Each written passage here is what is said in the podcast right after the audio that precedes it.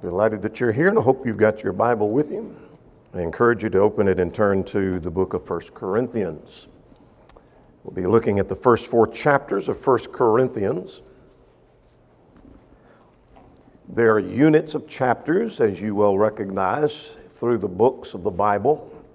By units of chapters, I'm talking about things that lock together in a section. And it seems that a new thought begins in chapter 5, and chapters 1 through 4 would be a unit of chapters, at least in my mind. There were problems at Corinth. In fact, there were many problems at Corinth, as you recall. And if you've already turned to 1 Corinthians chapter 1, look at verse 11, which suggests there were many problems. The Apostle Paul writes, saying that he had heard from the house of Chloe that there are contentions among you. That's just the beginning of the list of problems, and we will not take the time to go through all the list of problems, but practically every chapter, beginning in chapter 5, presents a new problem uh, of division and friction and confrontation going on at Corinth. That was due in part to a misunderstanding of preachers and their message. Look at verse 12. The very next verse, after there are contentions among you, some were saying, I'm of Paul, and others saying, Oh, no, no, no, I'm not of Paul, I'm of Apollos. And others say, Oh, no, I'm not of Paul or Apollos, I'm of Cephas. And others were saying, I'm of Christ. And so they were following after various and sundry preachers. It seems that they were treating these gospel as if it were another philosophy. It seems that they were treating preachers, and in this case the apostles, like modern philosophers. How did that work? Well, a philosopher would come to a region and he he proclaims his philosophy and people rally around him and, and think, I like what he says. I like what, I like what he, I believe that. I'm, I'm his follower. Until a new philosopher comes along that has a little different ring to that, you know what, I believe I'm his follower instead. Maybe not a good parallel, but it may be somewhat like during the primary season when you're watching what's going on in your party and you have these 10 or 15 candidates that are running and you say, I believe I'm, I'm, I'm his supporter. No, no, no, no, wait a minute. I think I like what she's saying. I'll be her supporter. And you begin to change from one to the other based on what they're saying. Well, that's how they treated preachers, and that's how they treated philosophers. And they're treating the gospel as just like a philosophy of man. But look at verse 18, same chapter. The gospel was not a philosophy, it was not just someone's personal opinion, but it was God's power to save. For the message of the cross is foolishness to those who are perishing, but to those who are being saved, it is the power of God. So, because of that, it's important that we understand three things that we're going to learn from these four chapters. From chapter one, we learn the kind of person that accepts the gospel. Who is it that is really interested in the gospel? Everybody's not. So, who is it that's really interested in the gospel? The recipient of the gospel. Chapter 2 is going to focus on the message of the gospel. What is the content of that gospel? And then, thirdly, chapters 3 and 4 go together to tell us the role of the messenger. So here's the recipient of the gospel, here's the gospel itself, and then here is the messenger of the gospel. Those three things we want to consider in our study this morning. So let's talk about the gospel and how it works. How does the gospel work? And what is the gospel? What's the nature of the gospel? Who's interested in the gospel? And why are those who are not interested not interested in the gospel? Well, this will well fit with our theme that we're trying to follow this year of reaching out to others with the gospel. We need to know more about the gospel. Who's going to receive it? Who's going to reject it? What is that gospel we're trying to share with others? And then what is our role as messengers of that? What kind of role do we play? the gospel and how it works. Let's begin with this. Let's talk about the nature of the recipient. This is chapter 1. So if you don't already have a Bible open, let's turn to 1 Corinthians chapter 1. Well, I'm not going to have time to go through every verse of chapter 1. That's not our intent here, but let me give you a quick summary of chapter 1, and then we're going to go back and learn some things from chapter 1. Here's a quick summary. In the first nine verses is an introduction where Paul is, is writing to the church which is at Corinth and greetings and thanksgiving, etc. Now, beginning at verse 10, he talks about division. There are divisions among you. The real flow of thought for our study begins at verse 18. So, what does he say beginning at verse 18? He contrasts the wisdom of men with the wisdom of God, philosophies of men versus the gospel. And he talks about that difference. We'll come back to that. Beginning at verse 26, here's the nature of the person who receives it. For example, he says this at verse 26 Not many wise, not many uh, mighty, not many noble are called. Not many of those listen to the gospel. So who is it that does listen to the gospel? That's what he talks about. So, chapter 1 is focusing on the recipient, the nature of the recipient of the gospel. So here's what I learned from chapter 1. I learned that some people reject the gospel. That's ought, ought to be quite obvious. We, we preach the gospel and, and we preach it to a thousand people, and not hardly a thousand will respond. Uh, not a, hardly a thousand would believe it, so obviously people reject the gospel. And that's implied here in this chapter. So, who is it that rejects the gospel? Let's begin at verse 18 now in our chapter. 1 Corinthians chapter 1 and in verse 18. Some of those who reject the gospel, those who use human reasoning, reject the gospel. That is, those who take what they hear and they process it through human reasoning, and when they take the gospel and run it through that process of human reasoning, they reject it as per this text as foolishness. Let's look at verse 18. For the message of the cross, that's the gospel of Christ, is foolishness. You are perishing. They hear the gospel message, they hear what was preached, like in Acts chapter 2, and they reject it and say that's a bunch of foolishness. Look later at verse 21, we see that same rejection. For since in the wisdom of God, the world through wisdom did not know God, it pleased God through the foolishness of the message preached. Now, God is not saying the message is foolish.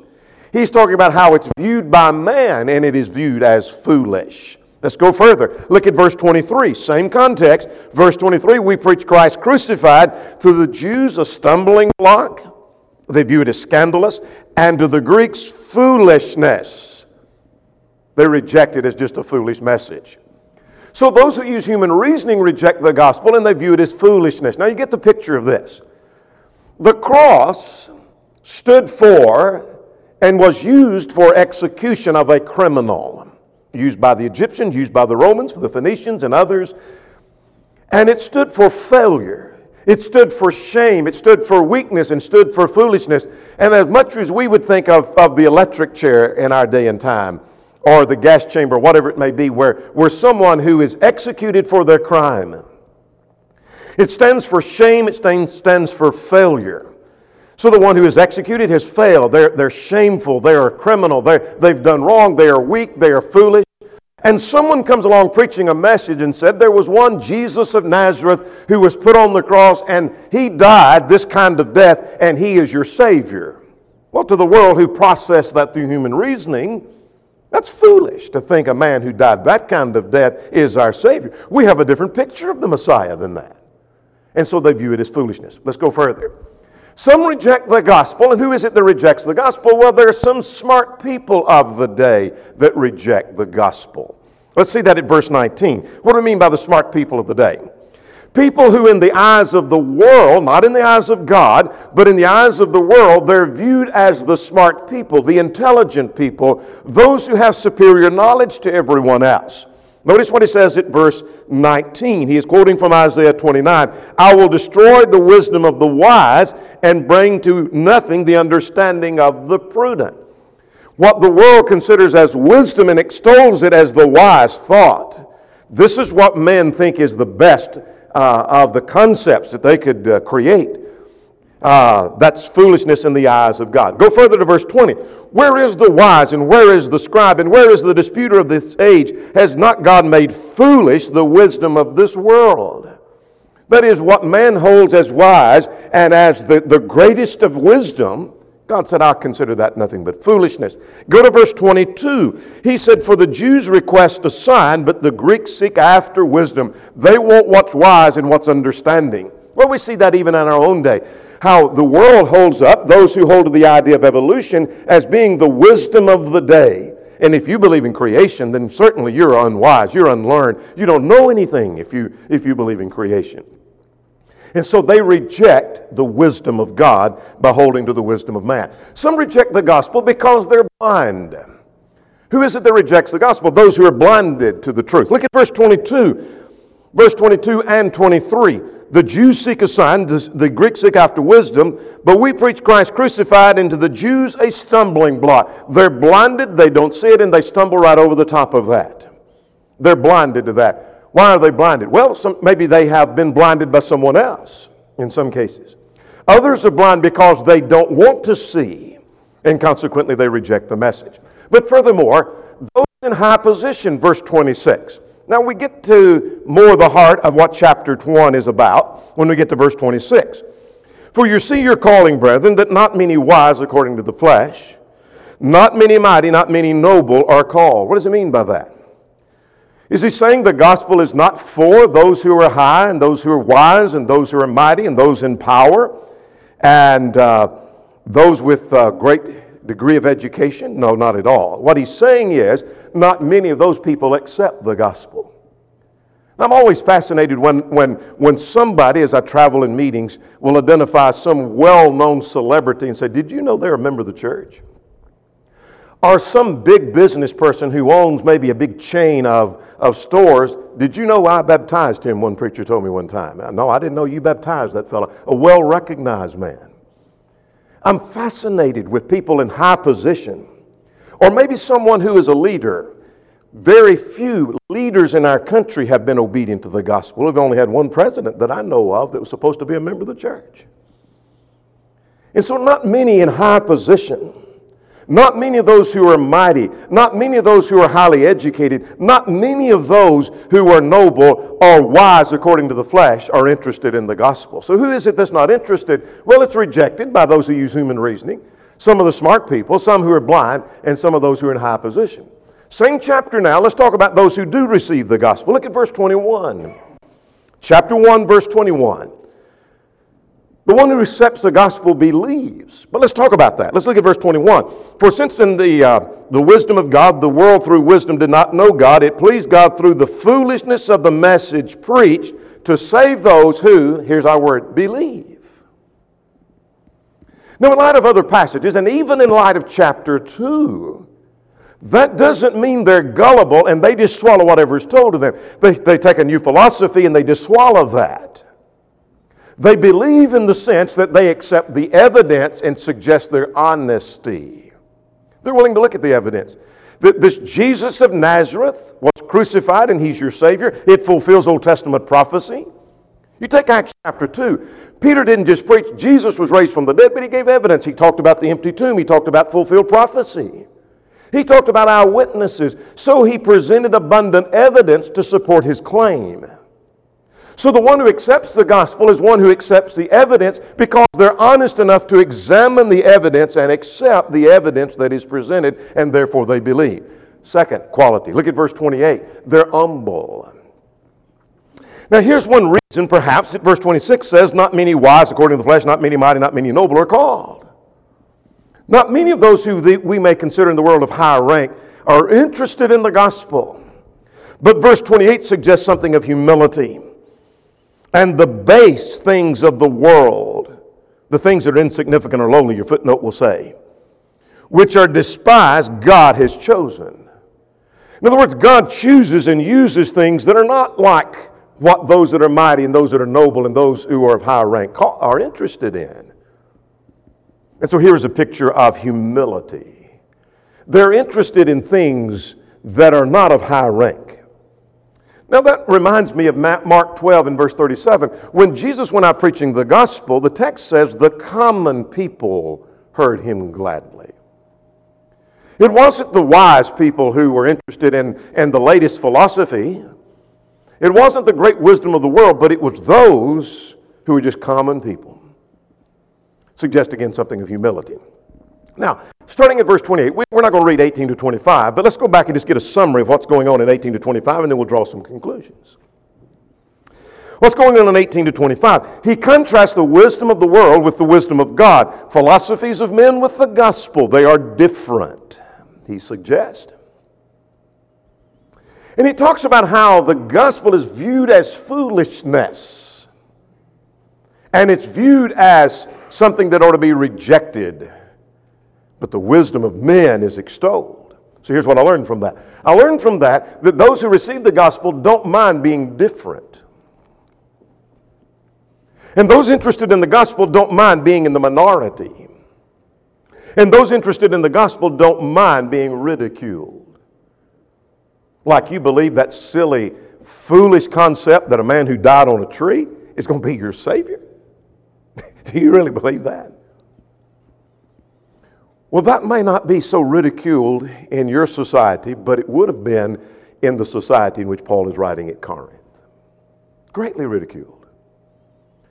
Those who accept the gospel don't mind being different from everybody else, and they don't mind being in the minority.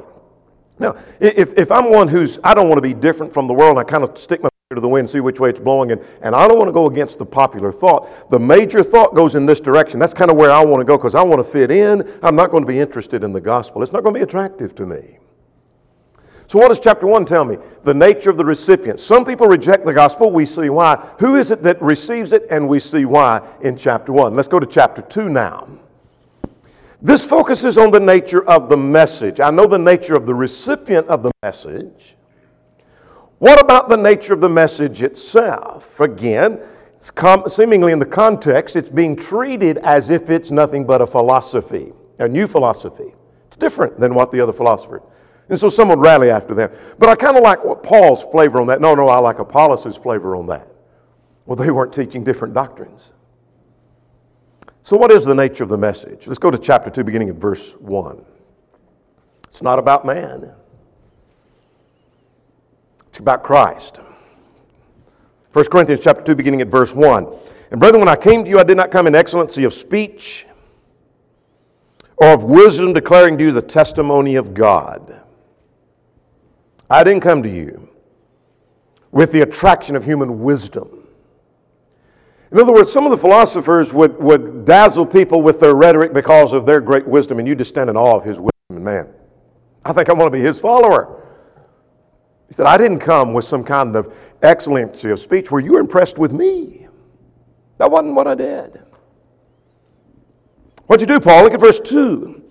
I only preached Christ and Him crucified, for I was determined not to know anything among you except Jesus Christ and Him crucified. Look at verses 3 and 4. I came to you with weakness and fear and much trembling. I didn't look like a philosopher. I didn't try to be a philosopher. I didn't try to impress you with myself.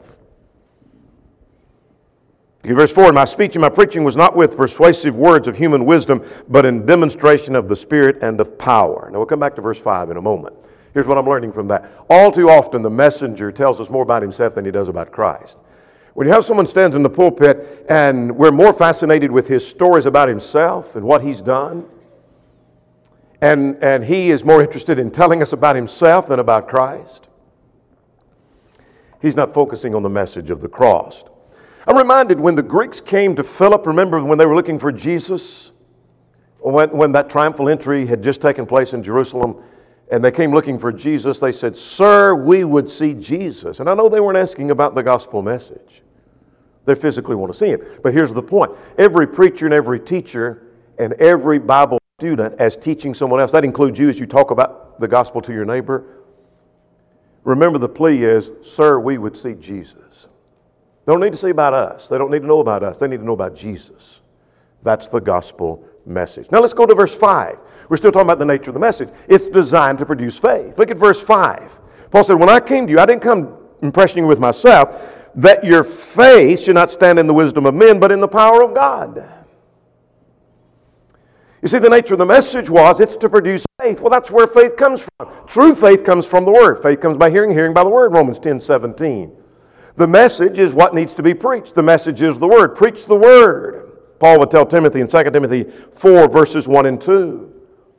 We preach the Word because it's the power of God to save, Romans 1 and in verse 16. But let's go to 1 Timothy chapter 1 and in verse 5. Now, this is quite interesting to me because talking about the same thing as the gospel, but he calls it doctrine here in 1 Timothy chapter 1. And he talks about the purpose of the doctrine. And so, Timothy, you're a preacher. You're, that's what we're talking about in 1 Corinthians. You're a preacher. You're going forth to preach. Here is the purpose of that message or the doctrine that you're preaching. He summarizes it in three points at verse 5. Now, the purpose of the commandment is love from a pure heart and from a good conscience and from sincere faith. Do you see the three points? What's the purpose, Paul? Uh, Uh, Timothy may ask, what, What's the purpose for me preaching this message I'm supposed to be preaching? For people to love God, live right, that's the good conscience, and have real faith. And so, why are you talking to your neighbor about the gospel so they have real faith? Not that they believe in you, not that they believe in the old Bethel church. My purpose in preaching is not that they might be impressed with Donnie Rader. I want them to be impressed with the gospel and have real faith. That's what he's saying in 1 Corinthians chapter, chapter 2. Now let's begin in verse 9.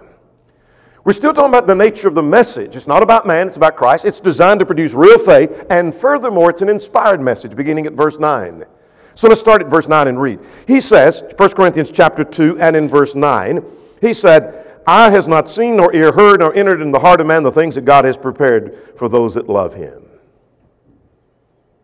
You've, I've said many times that I hear this often quoted in the context of a funeral that uh, we, we haven't seen the unseen, we haven't seen heaven.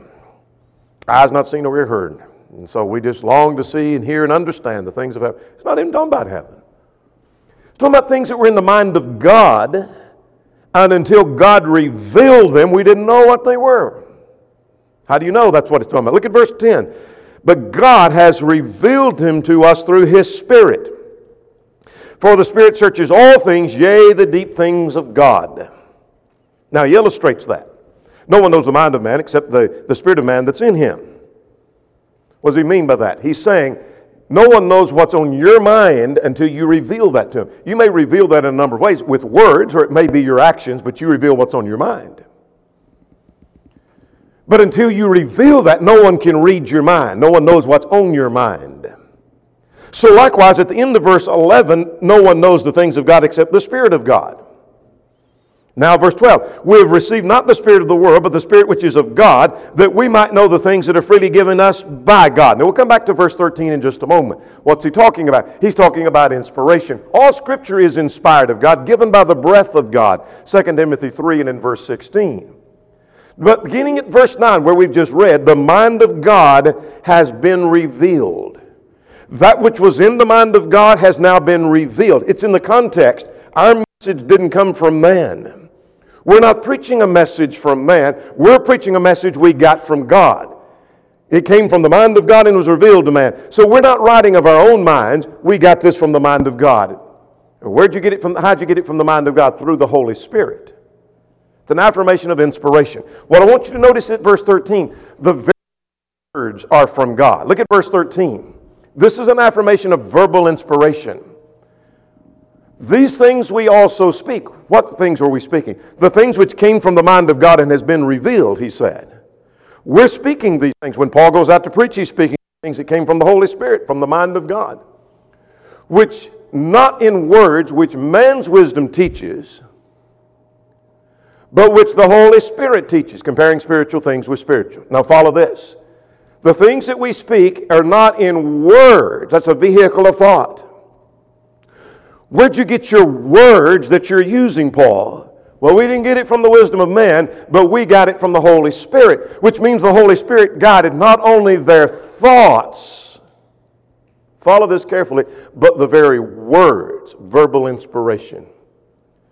I'm convinced a number of brethren don't believe in verbal inspiration. How do I know that? Well, when you take a text and you say the writer didn't really mean what he said here, he he, he, he, he, he missed the point. He overstated the case. He, he, he th- saying what he thought to be right, but really that wasn't what happened. Then we don't believe in verbal inspiration. Here's the message that's being preached. The message being preached is uh, that which came from the words that were chosen by the Holy Spirit. That's verbal inspiration. All right, now I know the nature of the recipient. I know the nature of the message. Let's talk about the nature of the messenger. And so we couple two chapters together because both chapters deal with that point, chapters 3 and 4. So let's start in chapter 3. We'll kind of give a summary of that as we go along because I'm using more sections of these chapters than I did the previous two. So notice verses 1 to 4. The messenger is not to be followed. Now remember the problem at Corinth I'm of Paul, I'm of Apollos, I'm of Cephas, I'm of Christ.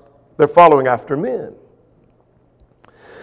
So let's start with verse uh, 1. He said, uh, I could not speak to you as unto spiritual, but unto carnal, as, as unto babes. Drop down to verse 3. For you're still carnal. What, what makes you say, Paul, they're carnal, meaning they're not fully spiritually minded? Well, there's envy and there's strife and divisions among you. 4, verse 11, verse 4, you're saying I'm of Paul, and another says I'm of Apollos. You're carnal. What's his point? His point is men are not to be followed. Now, men are to be followed only as they follow Christ. Paul said, Be ye followers of me, even as I also am of Christ. You follow my example only as I'm doing what's right. But I'm not the example. Christ ultimately is the example. So these are followers and disciples of Christ. We are to be followers and disciples of Christ, not followers and disciples of men. We're to put our trust and our confidence in Christ, not our trust and our confidence in men.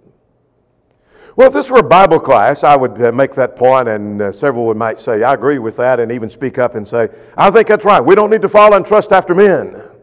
Someone else say, Well, I think what we need to emphasize is we need not follow men. All right, good point. We all agree. But when push comes to shove, and here's some issue at hand, maybe it's divorce and remarriage. Maybe it's another issue that comes along, but let's illustrate with divorce and remarriage. When that issue comes along, Brother so and so says this is, this is the right thing, and I have my confidence that he knows what he's talking about. You just put your confidence and your trust in man, or any other issue for that matter. They're not to be followed. What are they then? Look at verse 5 of chapter 3. All the messenger is, is a minister and a worker. Look at verse 5. Who is Paul and Apollos? But you might underline in your Bible, ministers. That means servants through whom you believed. Just a minister by whom the message was delivered. Just a messenger boy. James P. Miller used to say, I'm just a messenger boy for Jesus, is all I am.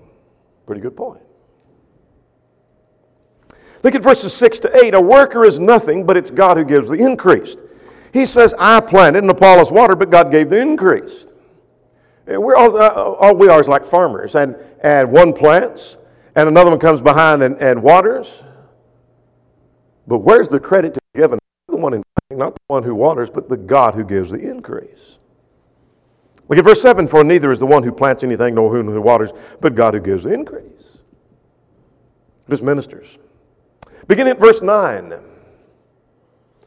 The worker is not important, but the foundation is. For we are God's fellow, you might underline the word workers and in my Bible, I've taken a, a line and drawn from ministers that we just underlined before and workers here. That's what he means by ministers. We're workers, we're servants. So, what is a preacher of the gospel? He's a minister and he's a servant, he's a worker. As you carry the gospel to someone else, all you are is a minister, you're a worker. You're not uh, to be, be followed as this great leader. I'm not to be followed as this great leader. But let's go further just mere workers in God's field, the farming illustration, and you are God's building, construction illustration. According to the grace that God has given to me, the wise master builder, God is the master builder. He said, I've laid the foundation and no other builds on it, and let each one take how he builds. Now, notice verse 11 For no other foundation can, any, uh, can anyone lay than that which has been laid, which is Jesus Christ. Here's the point the worker is not as important as the foundation. Now, think about building your house. And you want your house to be built, would you focus? I don't really care about the foundation. I want to know who's the person laying. I was impressed with this man. He's got a good sense of humor. I like the way he communicates. I just, he's just one of the, my, my favorite people. I want him to lay my foundation. You say, well, he doesn't lay a good foundation. Well, it doesn't matter. I'm not really concerned about the foundation. I just, I'm focusing on who did it. How foolish. Most of you probably don't even know who laid the foundation to your house. And the one you think may have just subbed that out to someone else. That doesn't really matter. Who laid the foundation? The, the real point is do you have a good, solid foundation? That's what's important. Well, same thing in building a spiritual house. What's important is the foundation that is laid. Well, who laid it? I don't really care who laid it. So, who taught you the gospel? Well, it really doesn't matter who taught you the gospel. What did they teach you? Did they lay the foundation? That's the point he's making. And so the worker is not important, the foundation is. Now let's go to chapter 4. That's chapter 3. Let's go to chapter 4. Now there's more in chapter 3, but that's all we're going to see at this juncture. Let's go to chapter 4 now and talk about how the ministers are stewards. Notice what he says. Let every man consider us as servants of Christ. Now here's another word you might underline servants, ministers, workers. We just talked about.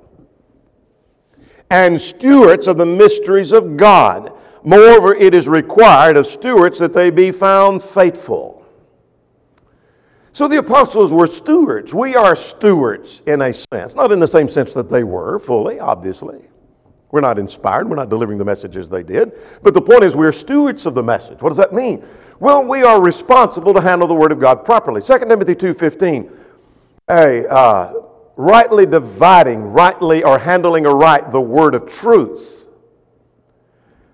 that's not talking about just dividing it between the Old and New Testament properly, but handling it properly. That's a good steward. If I give you money to handle for me, you want to handle it properly because it's not your money.